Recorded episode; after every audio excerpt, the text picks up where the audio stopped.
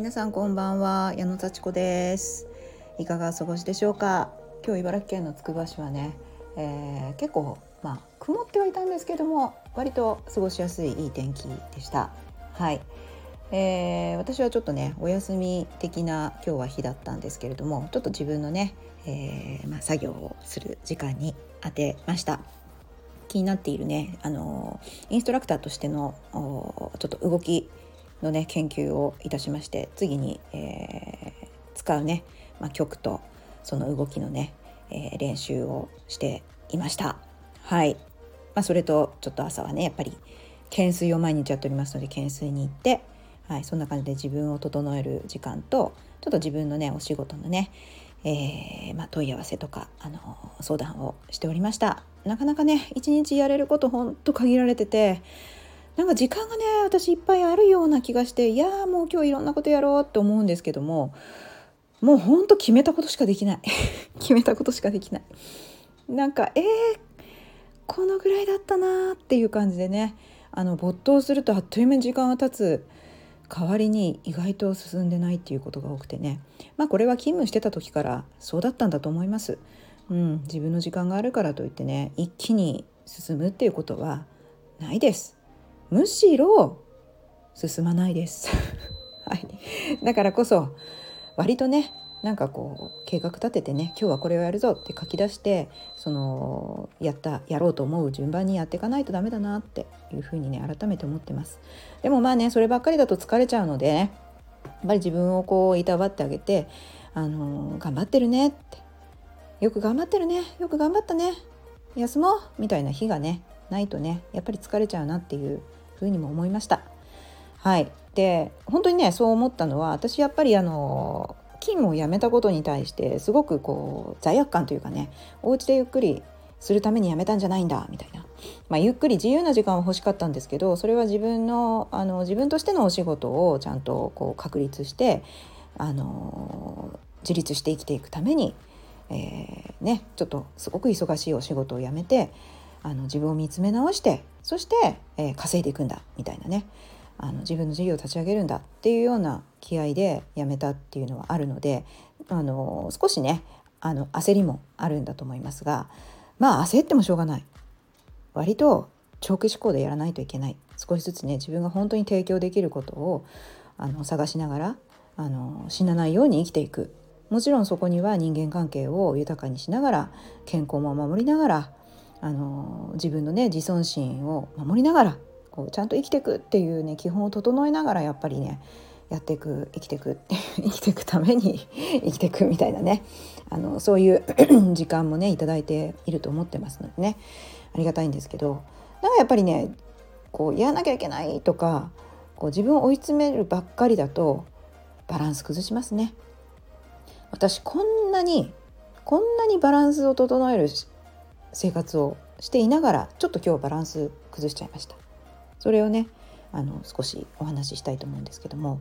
あのまあね私本当にね娘との関係がねかなりもうずっと課題なんです。その、まあ、娘たちと言ったらいいんでしょうか。3人おります。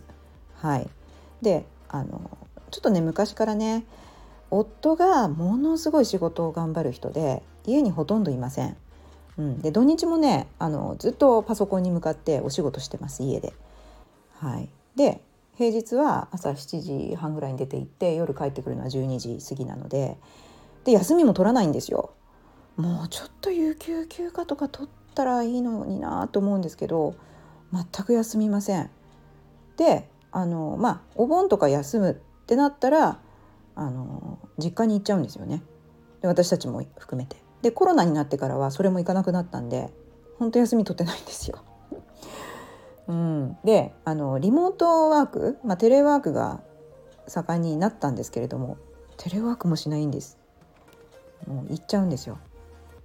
で結構ね遠いんです1時間半か2時間ぐらいかかるんですけども行くんですよ。すごくないですか、うん、私なんか歩いて20分ぐらいのところに勤務してたけどテレワークしてましたからね。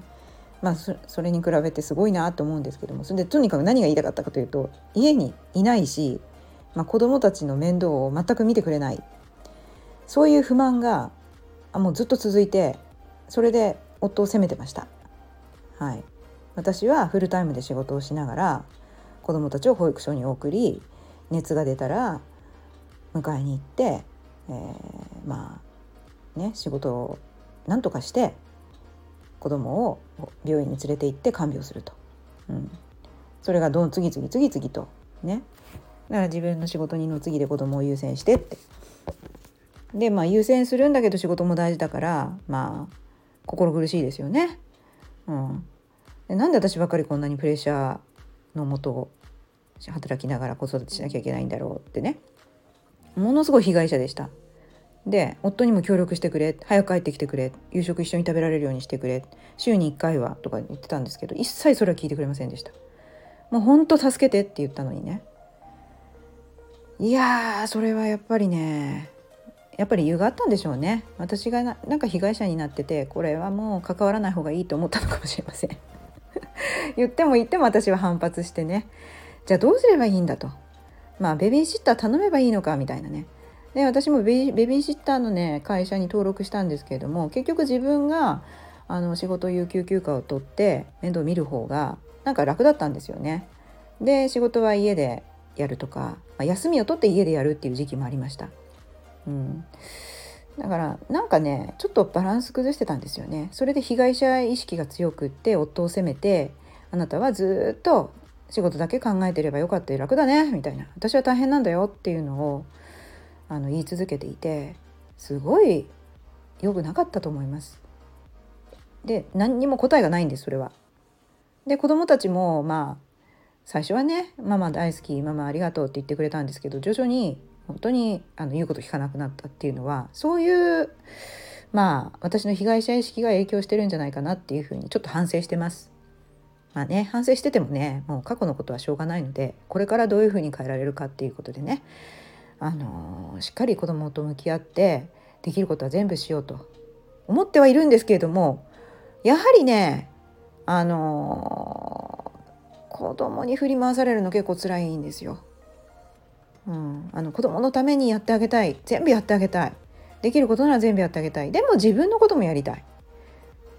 自分でもやりたいことがある。やってしまわなきゃいけないことがある。そういう時に子供が学校行かないとか送ってほしいとか言うじゃないですか。いや送るよ。送るけど時間守ってよ。みたいな。あの9時に送る。いいですよね。じゃあそれ9時に予定を入れなきゃいけばいいです。で予定を入れないようにします。で9時に送ろうとしたら起きてこない。えー、11時から打ち合わせだ。で打ち合わせがこれから始まるって時に送ってっていう。いやーそれねもうできません。今から打ち合わせだから遅れませんって言うと行かない。っ てなるっていうね。ものすごいプレッシャーなんですよ。その不確定要素が多い子どもの予定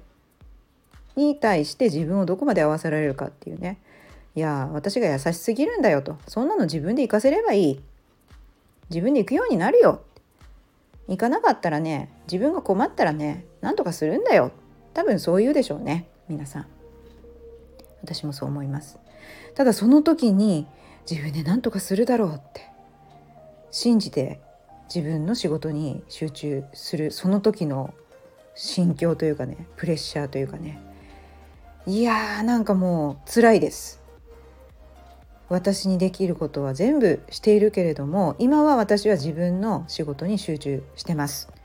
だからこう場所をね変えてねちょっと子供のあのいないところで当然会議したりするんですけどもそれでまたあの送らないとそのままずっと部屋にいたり